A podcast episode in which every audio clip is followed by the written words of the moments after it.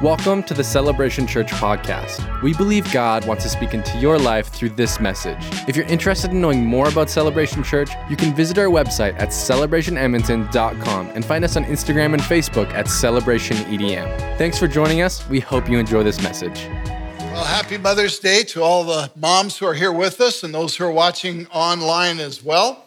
Uh, today, we want to do a Mother's Day message that we can relate to. I am fighting, you know, those Mother's Day memes that go yeah. out where all the moms are watching and the husbands are sleeping. And no, we're not. We're not going to have one of those messages today. We're going to talk about some principles that work in relationships and life and family.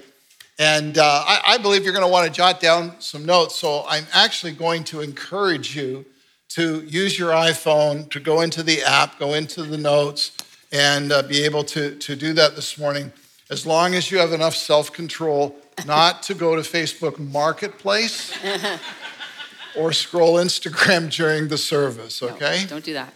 In Jesus' name. You know, before we start, we, we, this is our day to honor moms and families. And But you know, today I want to use this as an encouragement for you to celebrate mom all year round. And for me, this is my first Mother's Day without my mom. My mom died uh, suddenly, actually, last fall.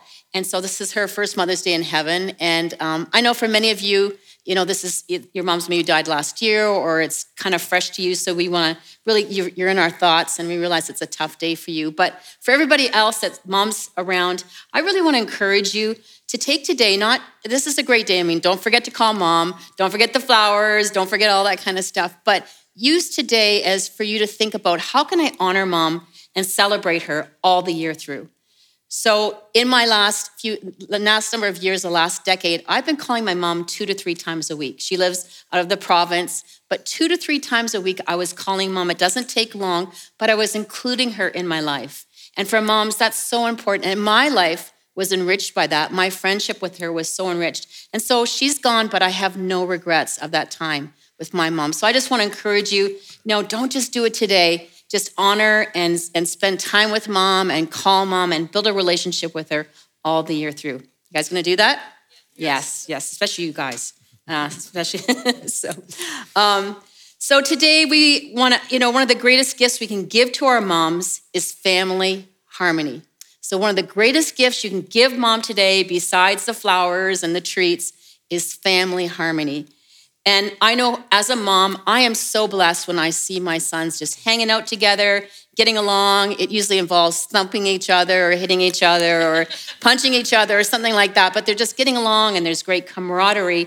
And as a mom, that just warms my heart so much. And I'm sure it does for you moms too. But on the other hand, you know, moms can have the greatest stress and the greatest sadness when our family members just don't get along. That's the greatest stressor for mom, is, is just when our families just aren't getting along. And I know Dennis and I, we've seen so many examples of this over the years. And it's been so painful to see that we've had friends who live near us and their kids, their adult kids don't live far away, but they rarely visit them. They very rarely allow them to come and they don't get a chance to see the grandkids maybe once or twice a year and they live close by. And the painful thing is they don't even know why. But for some reason, there's been a brokenness in the family relationship. So maybe you've seen that as well. You know, maybe you think about it. Maybe have you seen this as well in your families? Maybe you've seen this as well. Maybe you know family or friends who don't talk to each other. I know Dennis and I, we've heard this happen so many times in families and relationships. Yeah, I know of a, of a family that, you know, when they were just a young family with, with little toddlers, had cut off the relationship with the parents, the brothers, the sisters, just disconnected from everyone. And now uh, their children have grown up with no relationship whatsoever with grandma and grandpa, the uncles, the aunts, the cousins, nothing. And I think what a shame and what a, what a loss for those kids that that would take place. I'll never forget one Father's Day when a young man came to me and after the message said, I've I called my dad. I hadn't spoken to him in seven years. And these things, unfortunately, become too common. Yeah, for sure. That's just, that's a shame. But, you know, also we've heard so many examples of families splitting up over an inheritance, just, you know, just stuff. And it's really sad. I've heard, you know, sets of siblings not speaking to each other, these two against these two, and just not speaking to each other over something like an inheritance, over stuff over the years. So what do all these kind of examples have in common? Here's what they have in common. People don't know how to resolve conflict. That's really the issue. People don't know how to resolve conflict. You didn't learn that, you know, in high school. Certainly didn't learn it in university if you went there.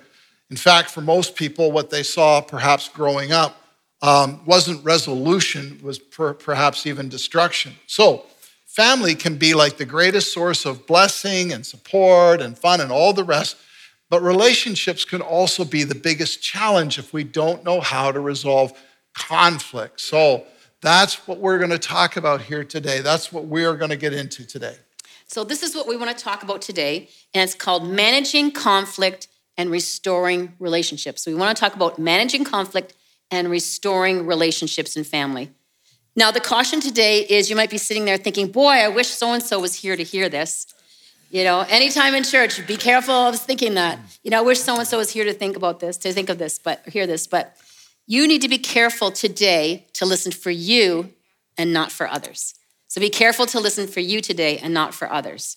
Matthew five nine says, blessed are the peacemakers, they will be called the children of God. Blessed are the peacemakers. Now, peacemakers, not peacekeepers, is what that scripture says. Because peacemaker is an action word. Peacemakers are not just keeping the peace, they are actively working on making peace. Peacemakers are actively working on making peace. They're not waiting for someone else to come to make things right. They're out there working on making peace in relationships. Yeah, you know, this is so important to understand because what we want to look at is what peacemaking is not. What peacemaking is not. And it's not avoiding, and it's not appeasing. Some people think, oh, I keep the peace in my marriage. I keep the peace in my family. I just don't talk about it, right? Or I don't rock the boat, or we just sweep everything under the carpet and pretend it didn't happen, or I just grin and bear it, whatever. That's not peacemaking. That's called avoiding, and it doesn't help at all. So peacemaking is not running from or avoiding the problem. It's not appeasing. Appeasing is this. Appeasing means I always give in, and usually when that's happening, it's because you want to avoid conflict and avoid the fight. And so what happens is to the other party, it's like they're always getting their way. Uh, I'm just making peace at any price. Appeasement is not peacemaking. That's called codependency. Mm-hmm. Jesus Christ never ran from a legitimate conflict. He knew how to deal with it head on, how to resolve it, and how to restore a relationship. So what are we to do then? We're to seek peace and pursue it. Seek peace and pursue it. Romans fourteen nineteen says, so then we pursue the things which make for peace and the building up of one another. So we're to pursue the things which make for peace. Hebrews twelve fourteen says, pursue peace with all men. So we needed to pursue peace. You know, sometimes I think peace, people think peace is like a default. Like they have such a nice family. They seem to have peace. And we see families that seem to have great relationships. And we just think because they've got such a great group of people in that family, everybody's perfect, and they get along, that that's why their family just seems to be a great, peaceful family. You know what I'll guarantee? I'll guarantee that those families have done the work of managing conflict and pursuing peace. It's not by default. They've put, taken the time to put in the work in that family. And how do we know this? Well, I know this because no individual is perfect and no family is perfect. So no, so somebody else's family has just not got better people in it or whatever. No family is perfect because no people are perfect. And it's just like that in marriage. We have to continually work on resolving and managing conflict to keep good relationships in family. So the Bible is really clear about us pursuing peace. And you know what? The news I have for you, the great news, you're going to have to work on this for the rest of your life in family. You're going to have to work on this pursuing peace for the rest of your life.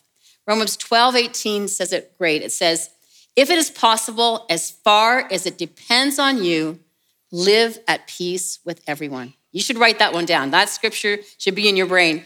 If it is possible, as far as it depends on you, live at peace with everyone. So as far as it depends on you, okay, it doesn't say as long as they're, they can get along with you, but as far as it depends on you. But what do we hear people say instead? I don't know. Maybe you've heard this one. I know I've heard this one so many times. If they have a problem with me, they know where I live. You know, if they have a problem with me, they can pick up the phone. You know, how many times have we heard those kind of things? You know, they know where I live. I've got nothing against them, but somehow you're not talking. The Bible is really clear about us making the move to make peace with people. So pursuing peace, what does it look like? First of all, number one, be the first to initiate reconciliation. Be the first person to initiate reconciliation. So that means going to others and extend the opportunity to talk. Yeah, Matthew chapter five, verse twenty-three, it says, therefore, if you are offering your gift at the altar, and there remember that your brother or sister has something against you, leave your gift there in front of the altar. First go and be reconciled to them. Then come and offer your gift. First go and be reconciled to that person. The principle is simply this. When you see it, be the first to address it. When you see it, be the first to address it. I'm sure that even as we just started talking about this, that you're already thinking about somebody in your world, somebody in your life that you may have a strained relationship with. And it's likely to be somebody in the family or marriage, parents, kids, maybe even somebody at work. But here's the thing. Conflict is never resolved accidentally. It doesn't just happen. It's always intentional. You've got to make the move. Conflict never resolves itself. You've heard the expression, well, time heals all things. That's not true. The statement doesn't apply to your emotions and feelings. In fact, it's unbiblical. What the Bible teaches is this, is that unhealed emotions, bitterness, resentment, only fester and actually get worse with time. Not only that, but your bitterness will impact others around you, just like secondhand smoke. You know, secondhand smoke is shown to be as cancer-causing as actually being a smoker. So if you're listening to somebody else's bitterness, somebody else's complaining, somebody else's gossip, you become like them. You pick up on their unresolved offense. You're better to send them back to the one that they need to reconcile with. Now, I can write this one down. The only way to resolve a conflict is to face it. The only way to resolve a conflict is to face it. You have to make the decision, I'm going to address the issue. Right. That's so true. Hopefully we've convinced you after all that, but uh, yeah. that's So the next thing to do is to come with a humble attitude. The next thing to do is come with a humble attitude. So Jesus shared a great parable for the attitude in which we come to someone who we're in conflict with. It says in Matthew seven five, you hypocrite, first take the log out of your own eye, and then you will clearly see to take the speck out of your brother's eye. First, take the log out of your own eye. Now, what does that mean? It means the first thing you need to do in conflict is to own your part in the conflict. Own your part in the conflict, no matter how small that is. Oh, must be Holy Spirit just coming in there. Own your part in the conflict, however small you think that is. And so many times it's like we think, man, that's ninety-nine point nine nine nine percent their fault. But there's always something we could do to make to do things better. We could have done better. Like maybe I was defensive, or I didn't provide clear communication, or how I reacted. There's got to be something that we can find that we did wrong in the situation. When you come with the posture of humility, it opens them up to talking. If you come with that posture of, hey, you know, this is my part in the situation, it just opens up their heart to talk, because you come across as a safe person, someone they can talk to. You're not coming on strong. You're coming out humbly and someone that's open to talk. Mm-hmm. Number three, choose the relationship over my rights. I choose the relationship over my rights. Now, there's a story in the Bible about Abram and Lot, and, and this is like Family Feud one point oh, okay? Right from the Bible. God told Abram to leave, to not bring his family with him for what he was uh, called to do and where he was going. Uh, it, it's just, he needed to go alone. It's just the way it was. In Genesis chapter thirteen, though, we pick up on the story, because here's what happened. he went ahead and brought Lot. He, you know, he didn't, he didn't follow the Lord's instruction. How many know whenever you don't follow God's instruction, some mess is going to happen? Mm-hmm. And sure enough, that's what happened here. And it says this, now Lot, who was moving about with Abram, also had flocks and herds and tents, but the land could not support them while they stayed together. For their possessions were so great, they were not able to stay together. And quarreling arose between Abram's herders and Lot's. The Canaanites and the Perizzites were also living in the land at the same time. So Abram said to Lot, let's not have any quarreling between you and me or between your herders and mine, for we are close relatives. Is not the whole land before you? Let's part company. If you go to the left, I'll go to the right. And if you go to the right, I'll go to the left. You know, Abram could have chosen the land that he wanted first. I mean, he, he was certainly in his right to do so. After all, God had called him on this journey into this place. Lot's just kind of following along. But for the sake of peace, he let Lot choose first. Now look at what happened. Genesis chapter thirteen and verse ten. Lot looked around and saw that the whole plain of the Jordan towards Zoar was well watered like a like the garden of the Lord, like the land of Egypt. Lot got to choose first, and so he just acted like any child would. He picks the biggest cookie off the plate, right? He just, I'll take the best looking land that's out there. But here's what's interesting. Lot didn't say, hey, Uncle Abe, you know, I wouldn't even be here if it wasn't for you. You should choose first. Instead, Lot chose first and chose the best. And it speaks to his lack of honor and his lack of gratitude towards Abram. Abram, however, chose peace and trusted God to bless him regardless. Abram had a right to choose first. That would have been his right. But he valued his relationship over his personal rights. He could have exercised his rights, put himself first, but he was committed to eliminating strife and keeping a good relationship with his nephew. And then as the story goes, God blessed Abram. Yeah, what a great story in the Bible. I know I had a situation like this where I was in conflict with someone over something, and you know, we tried to discuss it, but there was a rift in our relationship over, over this conflict, this situation that we were in. And you know, I tried to talk about it, but the other person was a really strong personality. And, you know, they just kept pointing the fingers and they weren't willing to own anything. You know, I just think they weren't emotionally or spiritually at the place where they could take any ownership over the situation. So I tried to discuss it, and but, you know, they weren't going to own their part. And so, you know, it was just came down to we had this rift, and what were we going to do? We were at an impasse. But you know what I chose to do? I chose to make peace by apologizing. I chose to make peace by apologizing. And, you know, someone says, why would you do that? I mean, you know, you didn't do anything wrong in this situation. But for me, peace and a relationship with this person was more important than who did what in that situation. You know, a lot of these situations aren't like moral, big moral situations. They're they're little stuff like, you know, who got grandma's teapot and, you know, all that kind of small little things that in the big picture, when you take a step back and look at the conflict, in the big picture, they're not worth the breakdown of the relationship. And so for myself, it's, I just felt like, you know what, I'm going to choose the relationship over who is right and who is wrong in this situation. So sometimes this means apologizing when we think the other is so much more wrong and we are right. Mm-hmm. So I chose the relationship. I wanted more than anything to have a relationship with this person. I wanted a relationship more than I needed an apology.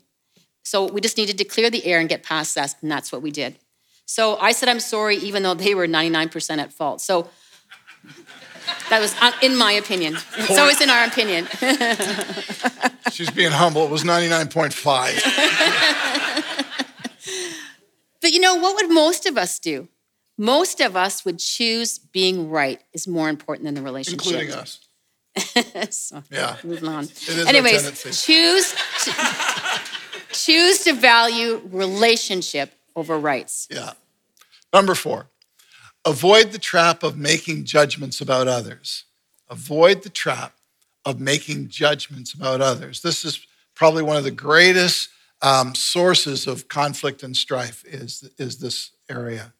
Unrealistic expectations or even assumptions can bring strife. Hey, I remember birthdays. Why don't you? You know, I bring the nice home-cooked dish to the family get-together. You just bring the buns. Day-old ones, too. Day-old at that. Yeah, you cheap thing, you. Listen, don't judge them based on comparing what you would do. God isn't even judging them compared to you, okay? The other thing to be aware of is when we judge, when we judge, we tend to judge motives. Mm-hmm. And it always leads us to two things. First of all, a place of criticism, but second of all, to complete inaccuracy. Right. Yeah. You did this and I know why. No, you don't. Yeah. You don't know why. You don't know their heart. You don't have a clue about their motives, so don't pretend that you do. Oh, you only bring the buns because you don't care. No, now that's called making judgment. It's mm-hmm. judging motives. When we judge motives, we'll say things like, well, it's because you're greedy or you're selfish or you don't care or you only think about yourself. These are judgments made out of motives. And when we judge motives, we are wrong most of the time. And the word most means ninety-nine point nine percent, okay? Yeah. I mean, if not all of the time. That's the way it is. We make these judgments, and here's what we do. We make them out of offense, and we make them out of hurt, but they're not made out of knowledge and they're not made out of insight. Yeah. Here's what John seven twenty-four says. Stop judging by mere appearances. Well, this is what it looks like to me, right? Mere appearance. Stop judging by mere appearances, but instead judge correctly. If you would just take, you know, a step back and simply ask without attitude, hey, why did this happen? Why did you do it this way? What did you mean when you said this? You might actually resolve the conflict right on the spot. You know, that's so good about judgment. And, and one of the big lessons that I learned in twenty twenty-two, and it was a really hard lesson for me, is watching judgment in my thought life. You know, I'm not one to overly like to judge and criticize somebody openly or gossip or things like that openly. But I felt like God was really challenging me on what I meditate on about people. And it's really, it really affected my relationships with people. I found myself judging others in my mind. Anybody ever done that? You know, in your brain, you're judging others and, you know, they just did that because they're inconsiderate, you know, they're selfish. Monitor your self-talk or your thoughts. Monitor your self-talk. What are you thinking about people? The Bible is so clear about this. It's not just what we do, but what we think about that's so important. It's not just what we do in life, but what we think about is hugely important. Philippians four eight says, finally, brothers, whatever is true, whatever is noble, whatever is right, whatever is pure, whatever is lovely, whatever is admirable, if anything excellent or praiseworthy, think about such things. Those are the things we're supposed to think about. Think about those things. It's really clear in the Bible to watch what you meditate on. I know a lot of the conflict we have with people can be just created in our own minds. I know for me, how much, a lot of my conflict is in my own brain. Yeah. You know why? Because we misinterpret so many things. True. We take what people text or email or say or do or don't do, and we read into it hostility. Anybody ever done that? You know, or somebody else has done that to you. You read hostility, especially text messages, right? Anybody ever been a victim of that?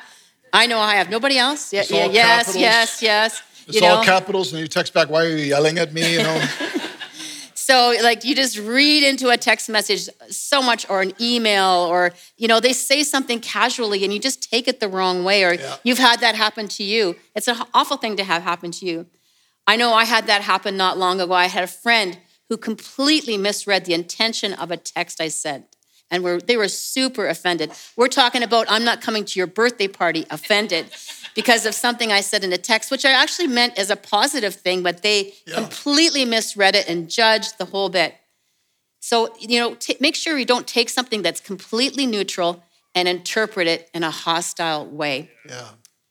But, you know, it's so super important right here. The choice right here is we have to daily choose what we believe about people. Mm-hmm. The Bible says to choose to believe the best. Yeah. First Corinthians thirteen seven says, if you love someone, you'll be loyal to him no matter what the cost. You will always believe in him, always expect the best of him, and always stand your ground in defending him. Good. You'll always believe the best. The Bible says love believes all things. Love believes the best about people. When they see a text message or they hear something, they think they don't jump, jump to judgment. Instead, they think, I'm going to interpret, I'm going to believe that they meant something different than what I'm reading in this. I'm going to believe that they meant, didn't mean that. I'm going to believe that, you know, I'm going to believe the best about this person and, and, and ask some clarifying questions rather than just jumping to conclusions about things. So yeah. Love always the believes the best.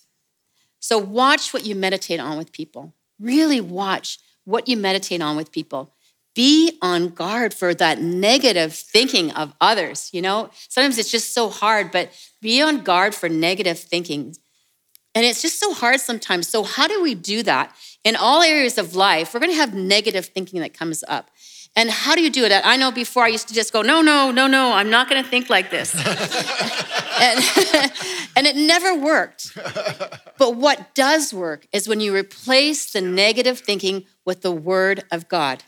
Right. Replace any negative thinking in any area of your life, and especially this whole area we're talking about today. Replace the negative thinking with the word of God and some of these scriptures that we just used. Love believes all things. Love believes the best. You know, I'm going to I'm going to dwell on what's pure and good and right.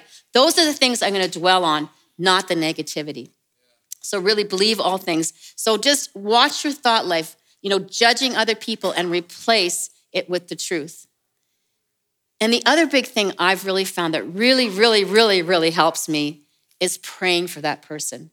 And I've even sort of taken this as when I'm thinking about someone, it's my cue to pray for that person. Mm. So replacing the negative thoughts about that person, right down, I'm going to pray for that person right now. Another way, that's another way, that's another way to, to battle those negative, judgmental thoughts is to pray for them. Matthew five, forty-three and forty-four says, "But I say this, love your enemies, pray for those who persecute you." Another translation actually says, "for those who mistreat or abuse you." The people who mistreat or abuse you. So if there's someone that you're in conflict today, I would just challenge you to, you know, begin to write down their name. And when you that thought comes to your brain, just remind yourself, I'm going to pray for that person. And the amazing thing I find is when I pray for someone, you know, you, you, someone that you're in conflict with, you're going to have lots of negative th- feelings about them. You're not going to have these warm, you know, wonderful feelings about them.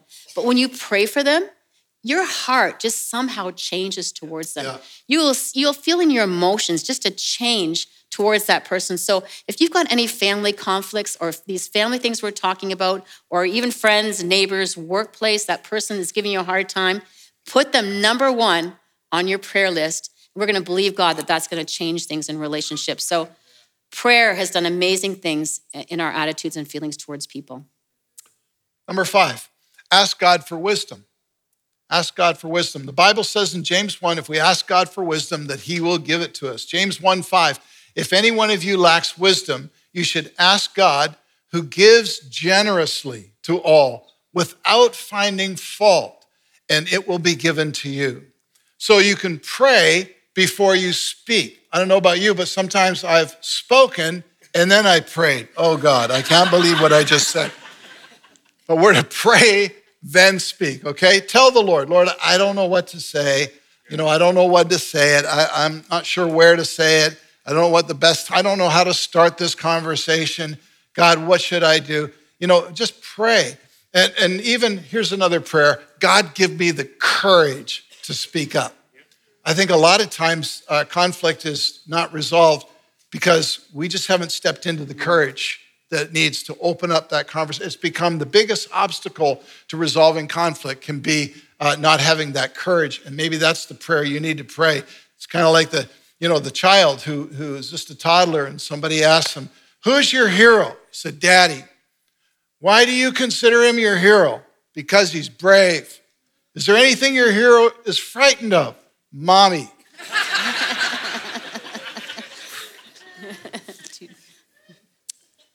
Ask God for wisdom, but also for the courage to speak up as you should. Now, I actually had to pray like this not too long ago. And, uh, you know, I, I all I said was this. I said, God, I can't keep silent any longer about this. I'm going to speak up tomorrow, but I really need you to help me. And, and when I speak up, here's what I want. I want you to help me do it with the right attitude and in a right spirit so that they hear me and don't react. And so I was praying a prayer of, God, would you just prepare my heart? Would you give me a right attitude, right spirit? And then a second one, Lord, would you prepare them to have ears to hear? And guess what? Here's what I can tell you. Prayer works. So awesome. That's so awesome. So we're talking about having wisdom. Now that we're going to talk to people, we need to have wisdom. And the first thing is the right timing. We need to pick the right timing for situations or to speak up. So the right timing is not somebody's birthday, you know. Don't get into conflict on somebody's birthday or at a wedding, not a good place to have conflict. You know, make sure you have the right timing, not in the heat of the moment, not Christmas Day, any of that kind of stuff. Pick the right timing. So I would say if something came up at Christmas, be proactive. And before Easter, before Mother's Day, before whatever, before one of these things, you know, get sit down and make an appointment to talk about it. You know, sit down and talk about it, and not in the heat of the moment, in a good good timing when uh, that you should be bringing these things up. So be proactive, do it ahead of time, schedule a time to bring it up, but you know, make sure you do talk about it. So, but right timing. And then the how we approach conflict and communication is so important. So it's just not what we say, it's how we say it is so important. So what you don't do, you don't come across, you don't come into the situation with a bunch of accusations, a bunch of pointing the finger, you did this and you did that and all that kind of stuff. The Bible is really clear of how we speak to each other in these situations. It says, James one nineteen, my dear brothers and sisters, take note of this. Everyone should be quick to listen, slow to speak, and slow to become angry. Quick to listen, slow to speak, and slow to become angry. I don't know about you, but I think I've got that scripture wrong sometimes because I think I've misread it. I've been quick to speak and really quick to get angry. And I'm just ready to confront and give them a piece of my mind. I'm just, you know, go, oh, I'm going to give them a piece of my mind, you know. Anybody else like that? You guys are looking at me like nobody else is like that. but but um, no, I mean, I've been quick to speak. I've been quick to speak up and quick to get angry as soon as something happens. Like, I'm angry and I'm going to give the people a piece of my mind. That is so wrong. It were not to come on strong and make you did this statements. When we do that, what it does, it immediately puts the other person on defensive. It immediately makes them put up their guard and you're accusing them. What are they going to do? They have to they have to defend themselves. Instead of talking about the problem and resolving the problem, all of a sudden they're in defense mode. So it's not going to help the situation if you come in like that. The other thing to avoid is you always, you never. Labeling people like that, even some labeling, sometimes in families we do this, you've always been stingy, you've always been self-centered. You know, that's not fair to use that all, you always, you never, because you're not giving people a chance right. to change. People do change, so don't be labeling people like that. The truth is not enough. It's not just what you say, but so much more is how you say it. Yeah. It's not what you say, it's so much how you say it. And have you ever noticed this in conflict? And this could be in the workplace, this could be in the family, this could be in your neighborhood. The moment you start yelling and getting out of it, what I've found is the focus no longer is on the situation or the problem. The focus is on you and how out of it you are. They stop focusing on you, on, on the situation, but now you're the problem in this situation. The problem is no longer the problem. You're the problem. The problem is no longer a problem. When you get out of it, now you're the problem. You're never persuasive when you are abrasive. Sometimes we think, you know, when when we're you know we really come on strong, but you are never persuasive when you are abrasive. Why? It's because now they just are hearing the emotion. They're not hearing the problem. Yeah. So how do we handle conflict instead? Ephesians four fifteen says, instead we are to speak the truth, but do it in love. Speak the truth, but do it in love. Growing in every way more and more like Christ, who is the head of his body, the church. Speak the truth in love. So like we said before, start at the beginning with what's my fault. Best way to go into a situation like this, start at the beginning with what's my fault. And then the next thing is start asking questions. Yeah. Start getting some clarification. Sometimes there's just a miscommunication. Anybody ever got mad at somebody and it's like you're coming in like, uh, and then you think, oh, that was actually just a miscommunication and you're embarrassed. So I'm just going to save you some embarrassment like I've had. So just come in and clarify, what did you mean by that? And it yeah. could have been something completely different. What did you mean by this? What did you mean by that? And then what you do next is you state the facts. Share what happened without judgment. So I've got some concerns. This thing happened. You know, just coming in like this, this happens. Just state the facts. And then share how you felt about the situation. Mm-hmm. Tell them how it made you feel. That's going to break down the walls. Maybe they had no intention of making you feel that way. People can't argue with your feelings. Yeah. So state the facts without judgment. State the facts and how you felt, but don't get into your opinions of their motives. Don't get into your opinions of their motives. A lot of the time, you may not be accurate. Proverbs twelve eighteen says, some people make cutting remarks, but the words of the wise bring healing. Mm-hmm. The words of the wise bring healing. And we're just going to trust that today. We're going to trust that you, as you go, as God puts some people on your mind, that you're going to be have words of the wise, and it's going to bring healing in relationships and families. Mm-hmm. However, when we're harsh and reckless in conflict, it's just going to bring more hurt. But when we are wise in our words and careful with how we present things, we're just believing today it's going to bring healing into families. Absolutely. Number six. Focus on reconciliation, not resolution. Focus on reconciliation, not resolution. There's a big difference between the two. Reconciliation means this: I'm reestablishing the relationship. That means I'm, I'm going to bury the hatchet. You're going to bury the hatchet. You know, put it behind us. The relationship is what's most important. It means we're at peace with each other. I'm not holding on to a hurt or an offense. You're not holding on to any hurt or offense. We buried the hatchet. We reconciled the relationship. Now, resolution, though, means we've resolved every disagreement. And it's wonderful if and when that can happen. But frankly, often it won't happen, because the truth is this, is that there are some things that are going to come up in your life, in your marriage, in your family, your friendships, at work, et cetera, with people. And you're just not going to agree, because we're all different. Right. But here's the deal. You can disagree without being disagreeable. You can disagree without being disagreeable. That's called maturity. That's called wisdom. That's called being Christ-like. That's what we're called to do. So to disagree without being disagreeable. And our challenge to you as pastors is that you will commit to becoming an agent of reconciliation in your families. Be the leader in this. Be an agent of reconciliation. Be the person who's a bridge builder, not a wall builder. It's always more rewarding to resolve a conflict than to dissolve a relationship. That's so true. Look for ways to bring people together rather than tear them apart, because after all, that's exactly what God did for us. Let's stand as we take a moment for prayer.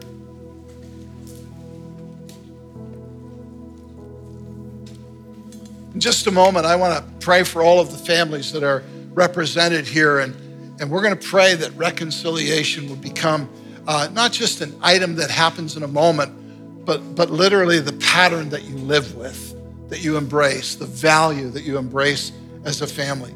Because after all, as I said, that's what God did for us. He reconciled our relationship with Him through Jesus. We're not perfect. Uh, you know, we, we don't get everything right, and uh, we still fall short of God's perfection. However, because of Jesus, we've been reconciled to God. We've been forgiven. We're accepted. We have an invitation into God's forever family through our faith in Jesus Christ. We have been offered reconciliation through faith in Christ as our Savior, who died for us, paid for our sins, and as our Lord, who is meant to rightfully lead our lives. And so before we go into this prayer for family moment, I want to have a prayer for salvation moment, because maybe you're here today and, and you don't have peace with God.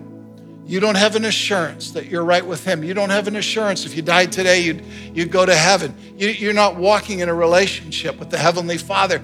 That can all change in just a moment, because what you can do is respond to the reconciliation that God offered by saying yes to Jesus, by saying, yes, I'm putting my faith in you as the Savior of the world, the one who paid, the one and only who paid for the sins of the world and rose again from the grave. And I'm embracing you now as Lord and leader in my life. And if that's where your heart is at, if, if, if that's what you're saying yes to today, then I just invite you with sincerity to pray this prayer along with the rest of us as we pray a prayer of salvation in support of those who really need to pray this prayer here today. Let's bow our heads for that prayer. Lord Jesus, I thank you that you are the Savior of the world. And today I invite you into my life to be my Savior. Forgive me of my past. And I confess you as the Lord of my life, who I will follow with all my heart from this day forward, in Jesus' name. Now I want to pray one more prayer.